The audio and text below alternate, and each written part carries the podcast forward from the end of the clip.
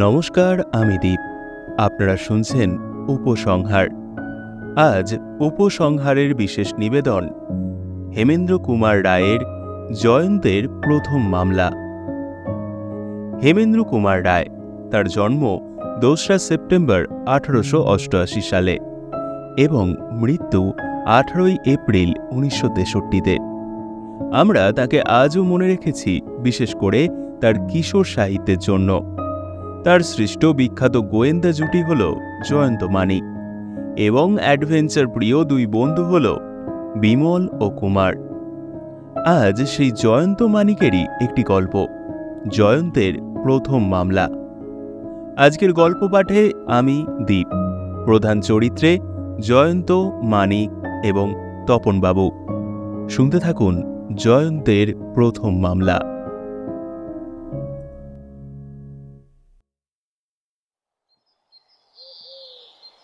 আমার বন্ধু জয়ন্ত গোয়েন্দাগিরি করে এখন যথেষ্ট যশস্বী হয়েছে। সে যে কত মামলার কিনারা করেছে, তার আর সংখ্যা হয় না। কিন্তু তার প্রথম মামলার কথা আজ অবধি লিপিবদ্ধ হয়নি। মামলাটি যদিও বিশেষ অসাধারণ কিছু নয়, তবু তরুণ বয়স থেকেই সে যে কীরকম আশ্চর্য পর্যবেক্ষণ শক্তির অধিকারী ছিল, আমার এই কাহিনীর ভিতরে তার উজ্জ্বল পরিচয় পাওয়া যাবে। আমি আর জয়ন্ত, তখন থার্ড ইয়ারের ছাত্র। সে যে ভবিষ্যতে একজন বিখ্যাত গোয়েন্দা হবে, জয়ন্ত তখনও কথা জানত না বটে। কিন্তু সেই সময় থেকেই দেশ বিদেশের অপরাধী বিজ্ঞান, নামজাদা গোয়েন্দা ও অপরাধীদের কার্যকলাপ নিয়ে দস্তুর মতো মস্তিষ্ক চালনা শুরু করে দিয়েছিল। সময় সময়ে অতি তুচ্ছ সূত্র ধরে সে এমন সব বৃহৎ বৃহৎ তথ্য আবিষ্কার করত যে আমরা তার সহপাঠীরা বিস্ময়ে অবাক না হয়ে পারতুম না। একটি বৈকাল, জয়ন্ত আমি গোলদিঘিতে পায়চারি করছি। এমন সময় তপনের সঙ্গে দেখা। সেও আমাদের কলেজে থার্ড ইয়ারের ছাত্র। বনিয়াদি বংশের ছেলে। তার পূর্বপুরুষেরা আগে বিপুল সম্পত্তির মালিক ছিলেন। তাদের আধুনিক অবস্থা ততটা উন্নত না হলেও এখনও তারা ধনবান বলে পরিচিত হতে পারে। আজও তাদের বাড়িতে দোল দুর্গোৎসবের সমারোহের অভাব হয় না। জয়ন্তকে দেখেই তপন বলে উঠল আরে হে তোমাকেই খুঁজছি যে। জয়ন্ত বলল আমাকে খুঁজছ? কেন? একটা হেয়ালির অর্থ জানতে চাই। কীরকম হেয়ালি? আমাদের বাড়িতে একটা ঘটনা ঘটেছে। গুরুতর কিছু নয় বটে তবে যথেষ্টই কৌতূহল উদ্দীপক। হে ব্যাপারে তোমার মাথা খুব খেলে কিনা তাই তোমার সঙ্গে পরামর্শ করতে চাই। আচ্ছা আচ্ছা আচ্ছা বেশ তুমি ঘটনাটা বলো। না না না না এই ভিড়ে নয়। আমাদের বাড়িতে চলো। মনে করো না কেবল ঘটনাটা বলার জন্যই তোমাদের বাড়িতে টেনে নিয়ে যাচ্ছি। যৎ সামান্য ঘটনা তুচ্ছ চুরি বলো ছিচকে চোরের কীর্তি। কিন্তু তোমাদের সঙ্গ আমার ভালো লাগে। তাই একসঙ্গে বসেই চাটা খেতে খেতে কিছুক্ষণ গল্প করতে চাই।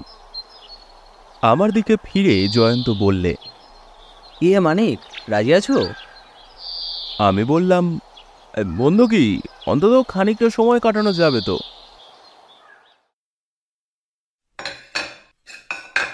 তপনদের সাজানো গোছানো বৃহৎ বৈঠকখানা। চা এলো খাবার এলো। তপন বললে আগে ঘটনাটা শোনো। তোমার মত বলো। তারপর অন্য গল্প স্বল্প।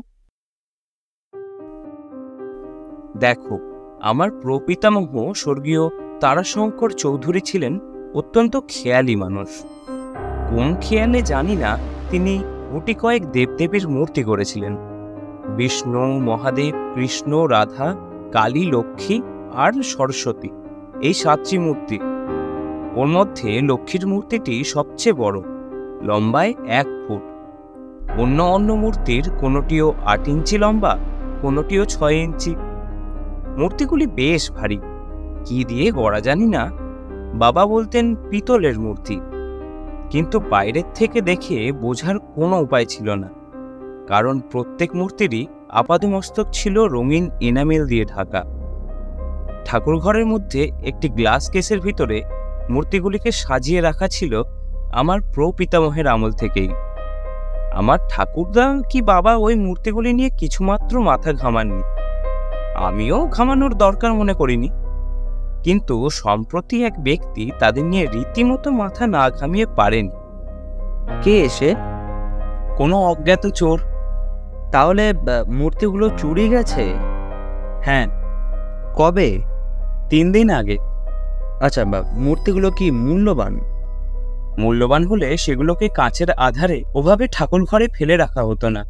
হ্যাঁ মানে শিল্পের দিক দিয়েও তাদের কোনো মূল্য থাকতে পারে তো? মোটেই নয় মোটেই নয়। অতি সাধারণ মূর্তি। শিল্পীরা তাদের দিকে ফিরেও তাকাবে না। কেবল এই নামের করা মূর্তি এইটুকুই যা বিশেষত্ব। তবে সেই জন্য কেউই তাদের খুব বেশি দাম দিয়ে কিনতে রাজি হবে না। কিন্তু মজার কথা কি জানো? আমার অতি খেয়ালি প্রপিতামহ তার উইলেও মূর্তিগুলির উল্লেখ করতে বলেননি। কীরকম? তার উইলে তিনি বলেছেন, তার কোনো বুদ্ধিমান বংশধরের জন্য ওই মূর্তিগুলি আর সত্যনারায়ণের পুঁথিখানা রেখে গেলেন, যে ওগুলির সদ্ব্যবহার করতে পারবে। সেই মূর্তি আর ওই পুঁথি যেন সযত্নে রক্ষা করা হয়। বটে বটে। এতক্ষণ পরে একটা চিত্তাকর্ষক কথা শুনলাম বটে। আচ্ছা সত্যনারায়ণের পুঁথি কি তখন? সেকালের হাতে লেখা একখানা পুঁথি। সত্যনারায়ণের পুজোর সময় পুঁথিখানি পাঠ করা হয়। আচ্ছা পুঁথির কথা পরে হবে আগে চুরির কথা বলো। পরশুদিন আমার মামাতো বোনের বিয়ে ছিল। বাড়ির সবাইকে নিয়েই মামার বাড়িতে রাত কাটাতে হয়েছিল। কাল সকালে ফিরে এসে দেখি গ্লাসের কেসের ভিতর থেকে মূর্তিগুলি অদৃশ্য হয়েছে। ঠাকুরঘরের দরজা কি তালা বন্ধ থাকতো না? থাকতো বই কি? চোর অন্য কোনো চাবি দিয়ে তালাটা খুলেছিল। মূর্তি ছাড়া আর কিছু চুরি যায়নি। না এও এক আশ্চর্যের কথা। ঠাকুর ঘরের লক্ষ্মীর হাড়ির ভিতর ছিল আকবরী মোহর কিছু কিছু রূপোর বাসন কোষণ গৃহদেবতা রঘুনাথের সিংহাসন সোনার ছাতা চূড়া পৈতা আর খরম চোর কিন্তু সেসব স্পর্শও করেনি। সে যেন খালি মূর্তিগুলি চুরি করার জন্যই এখানে এসেছিল পুলিশে খবর দিয়েছ? না না এ সামান্য চুরির মামলা নিয়ে পুলিশ হাঙ্গামা করতে ইচ্ছেই করছে না। হুম আচ্ছা কারোর ওপর তোমার সন্দেহ হয়? না কাকে সন্দেহ করব? দাস দাসী পাঁচক দারোয়ান সকলেই বাবার আমলের পরীক্ষিত লোক। এতদিন পরে তাদের কারুর ওই তুচ্ছ মূর্তির ওপরে দৃষ্টি পড়বে কেন? তাছাড়া বাড়িতে থাকেন শীতলবাবু। তার কর্তব্য দুরকম। ছোট ছোট ছেলে মেয়েদের পড়ানো আর এটা ওটা সেটার তত্ত্বাবধান করা। তিন বছর কাজ করছেন। প্রায় আমাদের সংসারেরই একজন হয়ে উঠেছেন। গরিব হলেও লেখাপড়া জানা নিরীহ সচ্চরিত্র ব্যক্তি তিনি। সকল রকম সন্দেহেরই অতীত। জয়ন্ত বললে তোমাদের এই সত্যনারায়ণের পুঁথির কথা এবার বলো। আহ, তোমার প্রপিতামহ ওই পুঁথিখানাও যখন যত্ন করে রক্ষা করতে বলেছেন তার মানে ওর মধ্যেও নিশ্চয়ই কিছু বিশেষত্ব আছে বুঝলে? তপন বলল বিশেষত্ব? পুঁথির ভিতরে আবার কি বিশেষত্ব থাকবে? না না না না দাঁড়াও। একটা বিশেষত্ব আছে বটে। কিন্তু তার সঙ্গে তো মূর্তি চুরির কোনো সম্পর্কই থাকতে পারে না। হয়তো কোনো সম্পর্কই নেই। তবু বিশেষত্বের কথাটা শুনে রাখা উচিত। তপন উঠে দাঁড়িয়ে বললে দাঁড়াও পুঁথিখানা আমি এখনই নিয়ে আসছি। তুমি সচক্ষেই দেখতে পারো। তপন নিয়ে এলো পুঁথিখানা জয়ন্ত তার পাতা উল্টাতে উল্টাতে বললে হুম খুব প্রাচীন পুঁথি বটে। কিন্তু তপন আর কোনো বিশেষত্বই তো দেখতে পাচ্ছি না। পুঁথিটা যেখানে শেষ হয়েছে বিশেষত্বটা তুমি সেখানে খুঁজে পাবে। যথাস্থানে দৃষ্টিপাত করে কিছুক্ষণ মৌন মুখে বসে রইল জয়ন্ত। আরও লক্ষ্য করলুম তার দুই চোখে ফুটে উঠেছে জ্বলন্ত কৌতূহল। পুঁথি থেকে মুখ তুলে অবশেষে সে বললে এই তো এখানে ভিন্ন হাতের একটু লেখা রয়েছে। তপন বলল হ্যাঁ হিজিবিজি হেয়ালি। কোন ভাষা সেটা বোঝার জো নেই। কৌতূহল জাগায় কিন্তু কৌতূহল মেটায় না। অনেক চেষ্টা করে শেষটায় হার মেনেছি। তোমার বাবা তোমার ঠাকুরদাদাও নিশ্চয়ই এই পুঁথির লেখা নিয়ে মাথা ঘামিয়েছিলেন? হ্যাঁ তারাও কিছুই বুঝতে পারেননি। হুম তখন বড়ই দুঃখের সঙ্গে বলতে হচ্ছে তোমার প্রপিতামহ যে বুদ্ধিমান বংশধরের জন্য এই পুঁথিখানি মানে সযত্নে রক্ষা করার কথা নির্দেশ দিয়েছেন। তিনি এখনও তোমাদের পরিবারে জন্মগ্রহণ করেননি। তোমার কথার অর্থ ঠিক বুঝলাম না। আহ, বেশ বুঝিয়ে দিচ্ছি।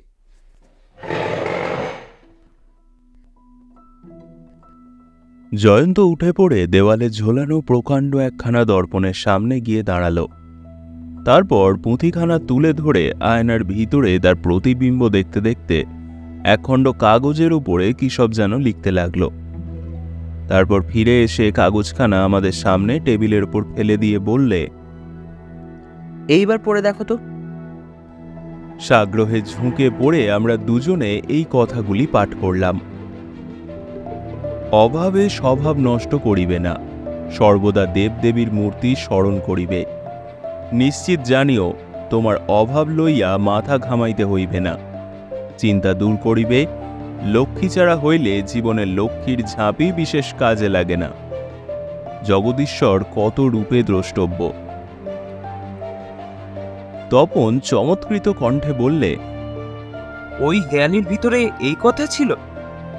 জয়ন্ত বলল হ্যাঁ কিন্তু যা তুমি হেয়ালি বলে ভ্রম করছ তা হচ্ছে আমাদের সরল মাতৃভাষাই। কেবল উল্টোভাবে সাজানো। উল্টোভাবে সাজানো মানে? এ হচ্ছে এক এক রকম সাদাসিধে গুপ্তলিপি ইংরেজিতে একে বলে লুকিং গ্লাস ক্লিপার, অর্থাৎ দর্পণ গুপ্তলিপি পঞ্চদশ শতাব্দীতেও ইতালির চিন্তাশীল চিত্রশিল্পী লিওনার্দো দা ভিঞ্চি এই উপায়েই গুপ্তলিপিগুলো রচনা করেছেন। আয়নার সামনে ধরলেই একরকম গুপ্তলিপি খুব সহজেই পাঠ করা যায়। এত সহজে গুপ্তলিপির পাঠোদ্ধার করে তুমি যথেষ্ট বাহাদুরির পরিচয় দিলে বটে। কিন্তু এটা আমাদের কোন কাজে লাগবে? এ তো কতগুলি মামুলি উপদেশ মাত্র, সকলেই যা জানে। তাহার আবার গুপ্তলিপির কি প্রয়োজন? ঠিক বলেছ তখন এরকম মামুলি উপদেশের জন্য গুপ্তলিপির প্রয়োজন হয় না। আর তার উপরে উপদেশগুলো কেমন যেন খাপ ছাড়া। আমার কি সন্দেহ হচ্ছে জানো? তোমার প্রপিতামহ এই গুপ্তলিপি রচনার সময় অতিরিক্ত সাবধানতা অবলম্বন করেছিলেন। যেমন বেনারসের একরকম কৌটোর ভিতরেও আবার কৌটো থাকে। তেমনই এই গুপ্তলিপির প্রথম রহস্যের ভেতরেও অন্য কোনো রহস্য আছে। তোমরা এখন দয়া করে বাইরে যাও, আমাকে কিছুক্ষণ একলা থাকতে দাও। একবার চেষ্টা করে দেখি, বুঝলে? গুপ্তলিপির আসল অর্থ আবিষ্কার করতে পারে কিনা। বৈঠকখানার পাশেই ছিল তপনদের লাইব্রেরি। তপন আমাকে সেই ঘরে নিয়ে গেল। সাধারণত বাঙালিদের বাড়িতে এত বড় লাইব্রেরি চোখে পড়ে না। মস্ত ঘরের চারিদিকের দেওয়ালের আধখানা ঢেকে দাঁড়িয়ে আছে আলমারির পর আলমারি। ভিতরকার বইগুলোর নাম পড়তে পড়তে কেটে গেল খানিকক্ষণ। ফিরে বললাম, তপন, এখানে যতগুলো বইয়ের নাম পড়লাম, সবই দেখছি পুরনো যুগের। হ্যাঁ তা তো হবেই। এ ঘরের চার ভাগের তিন ভাগ কিতাব সংগ্রহ করে গিয়েছেন আমার প্রপিতামহ বই কেনা আর বই পড়া তার ছিল এক অদ্ভুত খেয়াল। বই কেনা আর পড়াকে তুমি অদ্ভুত খেয়াল বলে মনে করো? জানো, আমরা পশুতত্ত্বের ধাপ থেকে মানুষের ধাপে উঠতে পেরেছি কেবলমাত্র জ্ঞান অর্জনের দ্বারা। জানি, কিন্তু যে কোনো বিষয় বাড়াবাড়িটাকেই আমি ফ্যাট বলে মনে করি। না, যা আমাদের মনকে উন্নত করে, প্রশস্ত করে, তার বাড়াবাড়িও নিন্দনীয় নয়। দেখছি, তোমার প্রপিতামহ একজন অত্যন্ত সুধী ব্যক্তি ছিলেন। হঠাৎ পাশের ঘর থেকে জয়ন্ত উত্তেজিত কণ্ঠে ডাক দিলে। তপন মানিক শিগগিরই এগোরে এসো। আমরা বৈঠকখানায় ঢুকে দেখলুম জয়ন্ত একখণ্ড কাগজের দিকে তাকিয়ে স্থিরভাবে বসে আছে। তপন বলল ব্যাপার কি ভাইয়া? গুপ্তলিপির ভিতর থেকে কোনো নতুন অর্থ আবিষ্কার করতে পেরেছ নাকি? পেরেছি পেরেছি। আর তোমাদের বাড়ির যত অনর্থের মূল আছে এই অর্থ। অ- অর্থটা শুনি। এখন নয়। অর্থটা ইঙ্গিতম হলেও ভালো করে বুঝতে পারবে না। অর্থাৎ প্রকাশ করবার আগে আমি একটা কথা জানতে চাই। কোন কথা? সত্যনারায়ণের পুঁথির এই বিশেষত্ব নিয়ে তুমি আর কারোর সঙ্গে আলোচনা করেছিলে? হ্যাঁ আগে আগে করতুম বই কি। কিন্তু কেউই এই হেয়ালির অর্থ বুঝতে পারেনি। শেষে হতাশ হয়ে হাল ছেড়েছি। কেবল গত মাসেই শীতলবাবুর কৌতূহল দেখে পুঁথিখানা তার হাতে দিয়েছিলুম বটে। তারপর? তারপর শীতলবাবু পরদিন পুঁথিখানা ফেরত দিয়ে বললেন তিনিও কিছু বুঝতে পারেননি। শীতলবাবুকে এখানে ডেকে আনবে একবার? তিনি বইকানেই দেশের জন্য বাজারঘাট করতে বেরিয়ে গিয়েছেন। সন্ধ্যার আগে ফিরতে পারবেন না। দেশের জন্য বাজার হাট হ্যাঁ তার কোনো আত্মীয়ের বিয়ে। তাই এক হপ্তার ছুটি নিয়ে তিনি কাল দেশে যাচ্ছেন। কাল কখন? সে তো খুব ভোরের গাড়িতে। সূর্যোদয়ের আগেই তাকে বাড়ি থেকে বেরিয়ে যেতে হবে। শীতলবাবু কি তোমার বাড়ির দোতলায় থাকেন? না বাড়ির একতলায় খিড়কির বাগানের সামনে। জয়ন্ত প্রায় পাঁচ মিনিট কাল স্তব্ধ হয়ে বসে রইল। তারপর বললে তপন আজ তোমার বাড়িতে আমাদের জন্য একটু জায়গা হবে? তপন বিস্মিত কণ্ঠে বললে তার মানে? আমি আর আমার বন্ধু মানিক আজ তোমাদের বাড়িতে রাত্রিবাস করতে চাই। আমি যদিও তোমার এই প্রস্তাবের কারণ বুঝতে পারছি না তবু সানন্দে সম্ভাষণ করছি। কেবল রাত্রিবাস কেন? ডান হাতের ব্যাপারটাও এখানেই সেরে নিও। আপত্তি নেই। আর একটা কথা। আমি আবার দক্ষিণে খোলা না হলে ঘুমাতে পারি না। নির্ভয় হও। আমার বাড়ির দক্ষিণ দিকে আছে বাগান আর পুকুর। এখানা সেকালের বাড়ি কিনা আমার শয়নগৃহ তো সেই দিকেই। তোমরাও আমার সঙ্গে সেই ঘরেই শয়ন করবে। তপন যে গুরুতর আহার্যের ব্যবস্থা করেছিল, একটিমাত্র ডান হাতের সাহায্যে কোনো মানুষই তার সদ্ব্যবহার করতে পারে না। খানিক পেটে পাঠিয়ে খানিক পাতে ফেলে আমরা উঠে পড়তে বাধ্য হলুম তপনের ঘোরতর আপত্তি সত্ত্বেও। বাগানের দিকে দোতলায় বারান্দায় খানিকক্ষণ পায়চারি করলুম তিনজনে। জ্যোৎস্না রাত, বাগানের তাল নারিকেল পাতায় পাতায় আলোর ফুলঝুরি সরোবরের নৃত্যশীল জলে চন্দ্র করে চকমকি।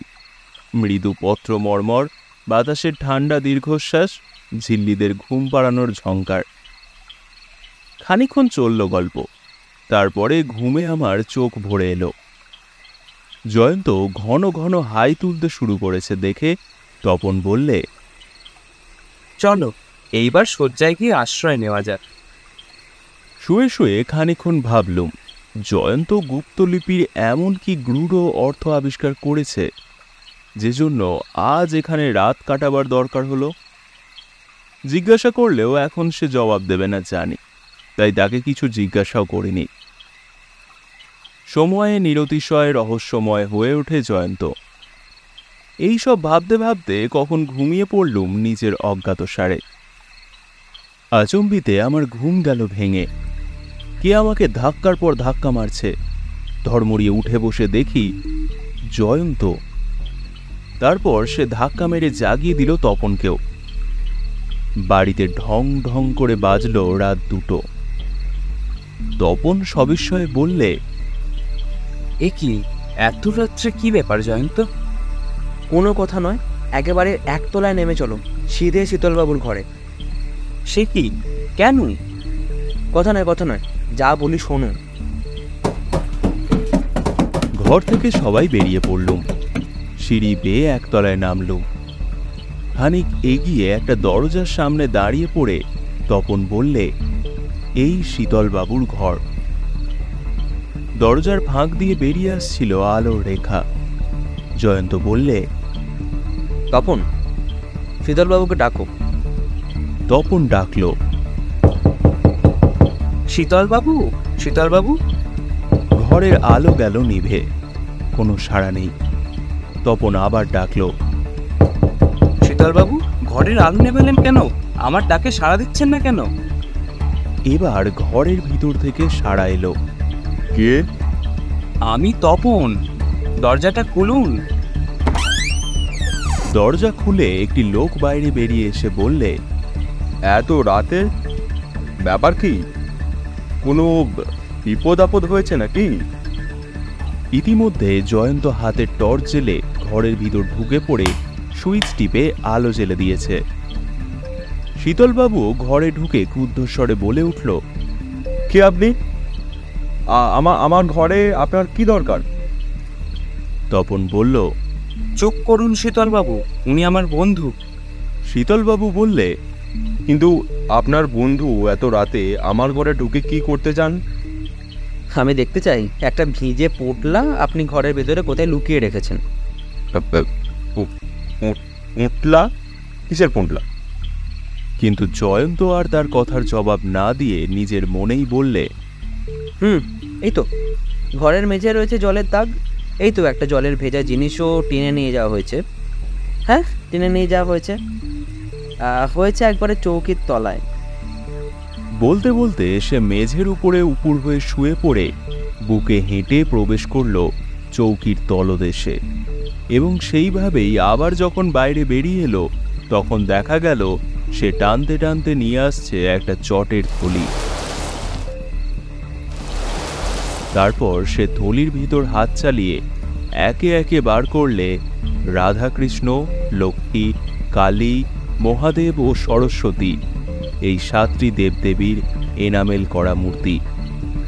তপন নির্বাক, বিষম বিস্ময়ে শীতলবাবুও নির্বাক, দারুণ আতঙ্কে।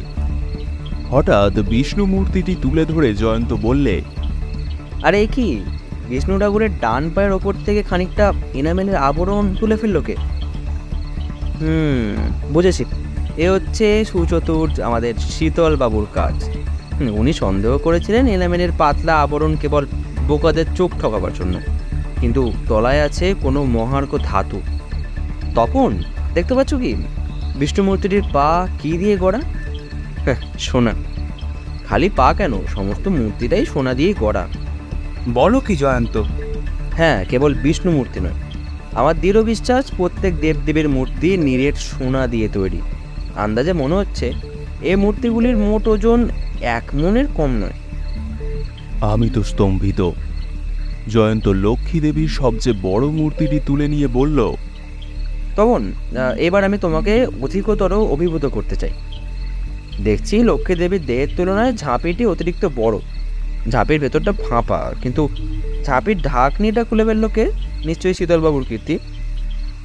শীতলবাবু ঝাঁপের ভিতরে যেন কি ছিল? শীতলবাবু শুষ্ক স্বরে বললেন আমি জানি না। আহা জানেন বই কি? ঝাঁপের ভিতরে যা ছিল আমাকে এখন ফিরিয়ে দিন। ঝাপ- ঝাঁপের ভিতরে কিছু ছিল না। এখনও মিথ্যে কথা? আচ্ছা তাহলে আর দয়া নয় তুমি এখনই থানায় ফোন করে দাও। পুলিশ এসে শেষ ব্যবস্থা করুক। পুলিশের নামেই শীতলবাবু ঠক ঠক করে কাঁপতে কাঁপতে বললে আমাকে ধরিয়ে দেবেন না। আমাকে ধরিয়ে দেবেন না। দয়া করে আমাকে ধরিয়ে দেবেন না। দয়া করে দয়া করে ধরিয়ে দেবেন না। তাহলে ঝাঁপির ভিতরে কি ছিল বলে দিন? শীতলবাবু বিনা বাক্য ব্যয়ে জামার পকেটের ভিতর থেকে একটি ছোট কাগজের মোড়ক বার করে জয়ন্তের হাতে সমর্পণ করলে। জয়ন্ত আগে মোড়কটা খুলে তার ভিতরে দৃষ্টি নিক্ষেপ করে মুখ টিপে একটুখানি হাসলে। তারপর বলল, তপন, শীতলবাবুর মস্তিষ্ক যে তোমার চেয়ে শক্তিশালী, সেটা তিনি প্রমাণিত করেছেন। কিন্তু অপরাধী হিসাবে তিনি একেবারে শিশুর মতো কচি আর কাঁচা। তিনি যদি এত তাড়াতাড়ি বামাল নিয়ে এখান থেকে সরে পড়ার চেষ্টা না করতেন, তাহলে আমরা কিছুতেই ওর নাগাল পেতুম না। যাক যাক ও কথা। এটা হচ্ছে শীতলবাবুর প্রথম অপরাধ। আর উনি এই অপরাধটা করেছেন বলেই তুমি সব দিক দিয়েই আশাতীত রূপে লাভবান। কারণ উনি অপরাধটা না করলে তুমিও আমাকে ডাকতে না, আর তাহলে যাই হোক, তোমাদের এই দেবী মূর্তির মূর্তিগুলো এনামেলের চাদরের গা দিয়ে এই কাঁচের আধারে শোভাবর্তন করতেন। এই জীবনে তুমি তাদের আসল চেহারা দেখতে পেতে না। এখন প্রশ্ন হচ্ছে, ওকে ক্ষমা করবে নাকি পুলিশের হাতে সমর্পণ করবে? তপন বলল, আমি ওকে ক্ষমাও করব না, পুলিশেও দেব না। শীতলবাবু বিশ্বাস হন তার। উনি যেন এই মুহূর্তে আমার বাড়ি থেকে বিদেয় হন। শীতলবাবুর অধিকাংশ মোটঘাট বাঁধাই ছিল। সে আর দ্বিরুক্তি না করে বাকি জিনিসপত্র গুছিয়ে নিয়ে ঘরের ভিতর থেকে বেরিয়ে গেল। আমি জিজ্ঞাসা করলুম, জয়ন্ত, ওই মোড়কটার ভিতরে কি আছে? জয়ন্ত হাসি মুখে মোড়কটা আমার সামনে খুলে ধরে বললে, সাত রাজার দন এক মানিক। প্রকাণ্ড এক হীরকখণ্ড। অত বড় হীরা আমি কখনো চোখেও দেখিনি। তপনের বোধ হয় মাথা ঘুরে গেল। সে একটা অস্ফুট শব্দ উচ্চারণ করে ধপাস করে চৌকির ওপর বসে পড়ল। জয়ন্ত বলল, আমি কেন শীতলবাবুর ওপর সন্দেহ করেছিলাম? এখন সে কথাই শোনো। এনামেল করা মূর্তিগুলি যে অত্যন্ত মূল্যবান, আর সত্যনারায়ণের পুঁথিখানি যে অতিশয় দরকারি এতদিন কেন যে তোমাদের সন্দেহ হয়নি, সেটা আমি কিছুতেই বুঝতে পারছি না। গুপ্তলিপির রহস্য তোমরা জানতে না বটে, কিন্তু এটা তো সকলেই জানতে যে তোমার প্রপিতামহ উইলে স্পষ্ট ভাষায় বলে গেছেন যে ওই মূর্তিগুলো আর পুঁথির সদ্ব্যবহার করতে পারবে, সে তার নাম কৃতজ্ঞতার সঙ্গে স্মরণ করবে। হয়তো ওভাবে পড়নি বলেই তোমরা ও কথাগুলোর বিশেষ ঝোঁক দাওনি। হয়তো ওভাবে পড়লেই তোমাদের মাথা খুলে যেত। আমি গুপ্তলিপির পাঠোদ্ধার করবার আগেই ওই কথাগুলো শুনে নিশ্চিতভাবে ধরে নিয়েছিলাম দেবদেবীর মূর্তিগুলি মহামূল্যবান। অবশ্য গুপ্তলিপি পড়বার পর ও সম্বন্ধে আমার কোনো সন্দেহই থাকেনি। বাড়ির লোকে যে চুরি করেছে, এটা বুঝতে আমার বিলম্ব হয়নি। ঠাকুরগড়ে তালার নতুন একটা চাবি গড়বার সুযোগ হয় বাড়ির লোকেরই। বাইরের চোর মূর্তির রহস্য জানতো না, অতএব কেবল মূর্তিগুলো চুরি করেই সে সরে পড়তো না। ঘটনার দিন রাত্রে বাড়িতে ছিল দাসদাসী পাঁচক আর দারোয়ানরা। নিশ্চয়ই তাদের কেউ চুরি করেনি, কারণ তাহলে সে ঠাকুরঘরের সোনার ওপর জিনিসগুলো ফেলে যেত না।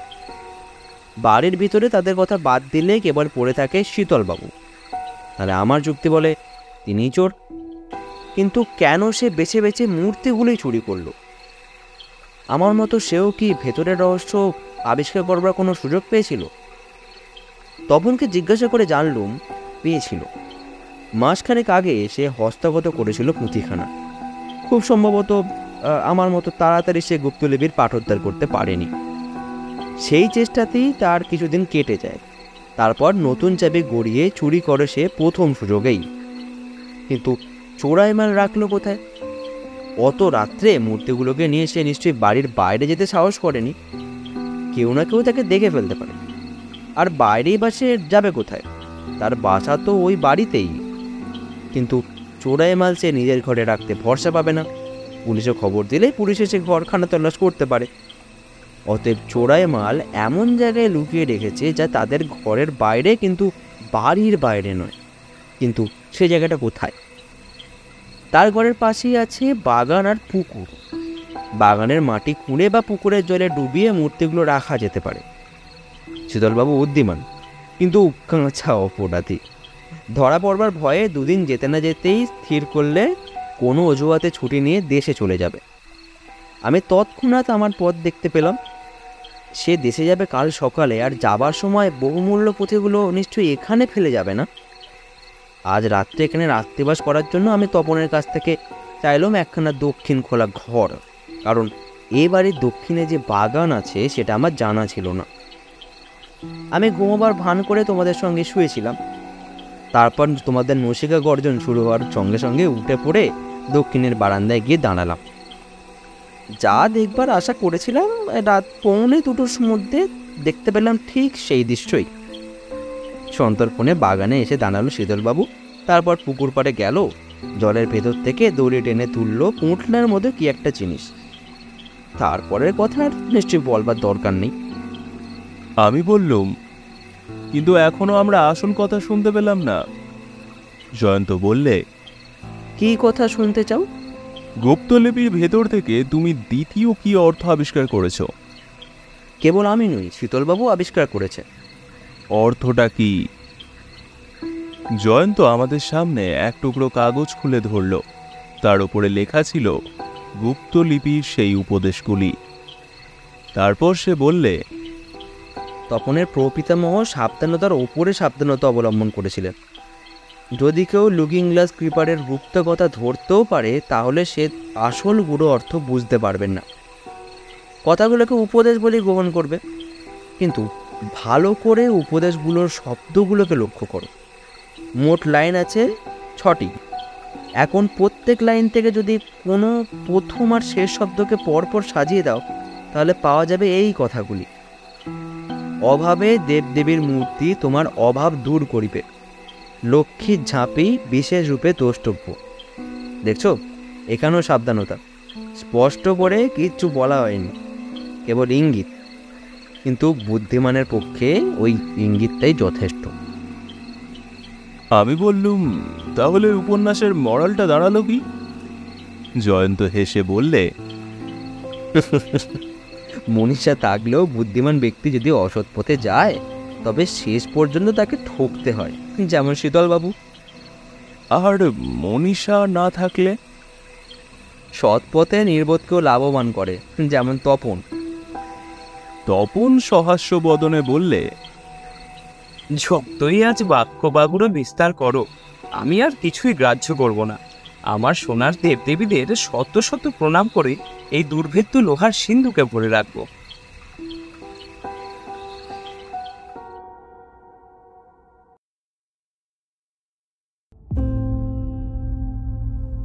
আপনারা শুনছিলেন জয়ন্তের প্রথম মামলা। আজকের গল্প পাঠে, অর্থাৎ মানিকের ভূমিকায়, আমি দীপ। জয়ন্ত সায়ন। তপন শিবজ্যোতি। শীতলবাবু সায়ন। ধ্বনি পরিকল্পনা, আবহ সংগীত এবং পোস্টার ডিজাইন, সায়ন। বিশেষ সহযোগিতায় মৈনাক ও জয়দেব। সমগ্র পরিচালনায় সায়ন। খুব শীঘ্রই আরও একটি রোমাঞ্চকর গল্প নিয়ে হাজির হব এই চ্যানেলে।